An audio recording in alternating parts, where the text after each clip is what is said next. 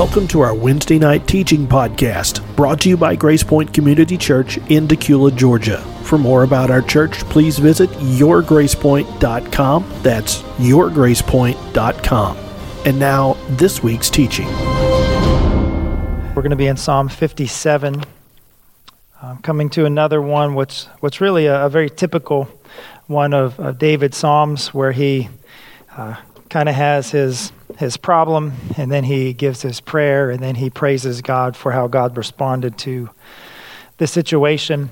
Uh, but this is one uh, you can see in the the kind of prefix to it, the heading, if you will, that this is when he was hiding from Saul in the cave. And that was one of the times that Saul was chasing him. Saul's trying to kill him. He's hiding in the cave. And you can read about this in 1 Samuel 24. He's, he and his men are already in the cave pretty deep. And Saul goes into the cave to relieve himself. And while Saul is taking care of business, David sneaks up and grabs a corner of his robe and cuts it off. And then after they're out, David goes out and kind of waves it up and says, Hey, look, God delivered you into my hand, and I could have killed you, but I didn't. So take that as a sign that I'm not against you. And he's still trying to make peace with the king, refuses to do anything against Saul. Um, but this is, Saul was trying to kill him. You know, if Saul had the opportunity, he would have killed David. But this is very typical what we see here. So let's take a look at Psalm 57. He says, Be merciful to me, O God, be merciful to me. For in you my soul takes refuge. In the shadow of your wings I will take refuge, till the storms of destruction pass by. I cry out to God Most High to God who fulfills his purpose for me. He will send from heaven and save me. He will put to shame him who tramples on me. God will send out his steadfast love and his faithfulness. My soul is in the midst of lions. I lie down amid fiery beasts, the children of man whose teeth are spears and arrows, whose tongues are sharp swords. Be exalted, O God, above the heavens. Let your glory be over all the earth. They set a net for my steps. My soul was bowed down. They dug a pit in my way, but they have fallen into it themselves. My heart is steadfast, O God. My heart is steadfast. I will sing and make melody. Awake, my glory. Awake, O harp and lyre. I will awake the dawn. I will give thanks to you, O Lord, among the peoples. I will sing praises to you among the nations. For your steadfast love is great to the heavens, your faithfulness to the clouds. Be exalted, O God, above the heavens. Let your glory be over all the earth. So, as David is, is dealing with this, we're going to look at it through three, three different things here. Uh, first of all, prayer matters. Um, prayer absolutely matters. One of the reasons why we do what we do here on Wednesday nights because prayer matters. Prayer actually makes a difference. David called on God for mercy in his time of need. He starts it right off the bat Be merciful to me, O God, be merciful to me. He comes to God begging and pleading for God's mercy uh, in this, but yet at the same time, he's praying in confidence. Not, there's a sense of desperation, but there's not a hopelessness in David. There's an incredible confidence in God, and his confidence really shines through on full display. I mean, if you look at this thing, he, he says, In the shadow of your wings, I will take refuge till the storms of destruction pass by. He's already anticipating that while I'm taking refuge in God, this thing is going to blow over. I'm going to get through it. He says, I cry out to God Most High, to God who fulfills his purpose for me. Notice the present tense. God does this. God fulfills his purpose. And then there's also the future sense. He will send from heaven and save me. He will put to shame him who tramples on me. God will send out his steadfast love and his faithfulness. David had absolute confidence that God was going to do something to save him and rescue him in the midst of this situation. And I think for us, we need to have that confidence that God loves us and that God is for us. You know, the reality of God's love for you is what will see you through anything. The fact of God's goodness, it's what enables us to trust God that He will do something. You know, if we didn't believe that God was for us and we didn't believe that God was good, we would have no good reason to pray. But the fact that He loves you and is for you, that confidence helps us and encourages us to reach out to God in prayer. So, whenever you're, you're in the midst of something and you start reflecting on the things God has done and how you know that God is good and you know that nothing is too difficult for God, that just makes you uh, long to say, God, help me, I need you. But it really does. It, it builds your confidence, helps you reach out, and, and really just long for God to meet you in your need. But prayer can't be the only thing that we do proximity also matters. And by proximity, you know, just mean your closeness to God in, I would say, even in ways other than prayer. David was close enough, he says, to be in God's shadow. He says, In the shadow of your wings I will take refuge till the storms of destruction pass by. You have to be, we talked about this some with the shadow of death in Matthew's gospel, talking about those living in death.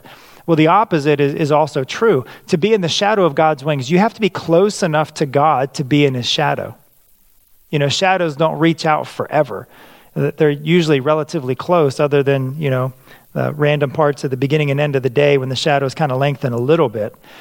But still, to be in God's shadow, you have to be right up next to him. And, and for David, he, his proximity to God, spiritually speaking, enabled him to even lie down in the midst of his enemies. I mean, if you look at that again, he said, My soul is in the midst of lions. I lie down amid fiery beasts, the children of man whose teeth are spears and arrows, whose tongues are sharp swords. And it's easy to just kind of get caught up in his very vivid descriptive language of how ferocious and fierce his enemies were. But then you miss the simple little thing that he says, I lie down in the midst of that. David has talked about that before. He says, in, in, you know, I'll lie down and sleep and awake again because the Lord sustains me. It's amazing how much David points out sleep, rest in the presence of God. When you're close to God, you can be at rest. And prayer itself cannot be the only means of being close to God. It's an absolutely necessary means, but it can't be the only one. If all we do is pray, and then we don't do anything, I would say that that very well could be a sign of laziness, of negligence, or ignorance. You know, maybe we don't know that we need to do something else. Maybe we don't care. Maybe we just don't feel like it. But David didn't just pray. Okay, when you look at the story and what happened in it, David prayed, but he also restrained himself. Because David had opportunity to kill Saul. And he could have. And everybody around, including us, we would look back on that and say, look, David prayed and God gave his enemy right into his hand. Praise God. And we would have rejoiced in it. But David said, and he even told Saul, he said, The Lord delivered you into my hand, but I w- I wasn't going to strike you. And so we see that David prayed, but David also restrained himself from acting in self defense uh, or any other way. And I think we have to do what we can do, to do what we're able to do, whether it's, um, I don't want to say actively or passively, because our waiting for God is always active. There's no such thing as a passive waiting. We, we always do what we can do. It's all, biblical waiting is always an active waiting. But sometimes we have to do things in engaging or refraining. You know, sometimes engagement is what we do, sometimes restraint is what we do, but that's still an active thing um, that we have to do in, in our closeness to God and in our waiting on God to answer our prayers. Um, but David absolutely restrains himself from acting, so he prays and does in that. But the, the primary thing that we need to do is, is just draw near to God. And there are several ways. We talk a lot about the disciplines. Prayer is one of them. Uh, fasting is a means of drawing close to God. Worship is a thing that we're going to see David do here in just a moment. But also, uh, being in the Word, David talks a lot about meditating on God's Word and memorizing Scripture, meditating on Scripture, just uh, all throughout the night, all throughout the day. David is in the Word and loves the Word because he loves God. So prayer matters, proximity matters in more ways than just prayer. And we see also that praise matters.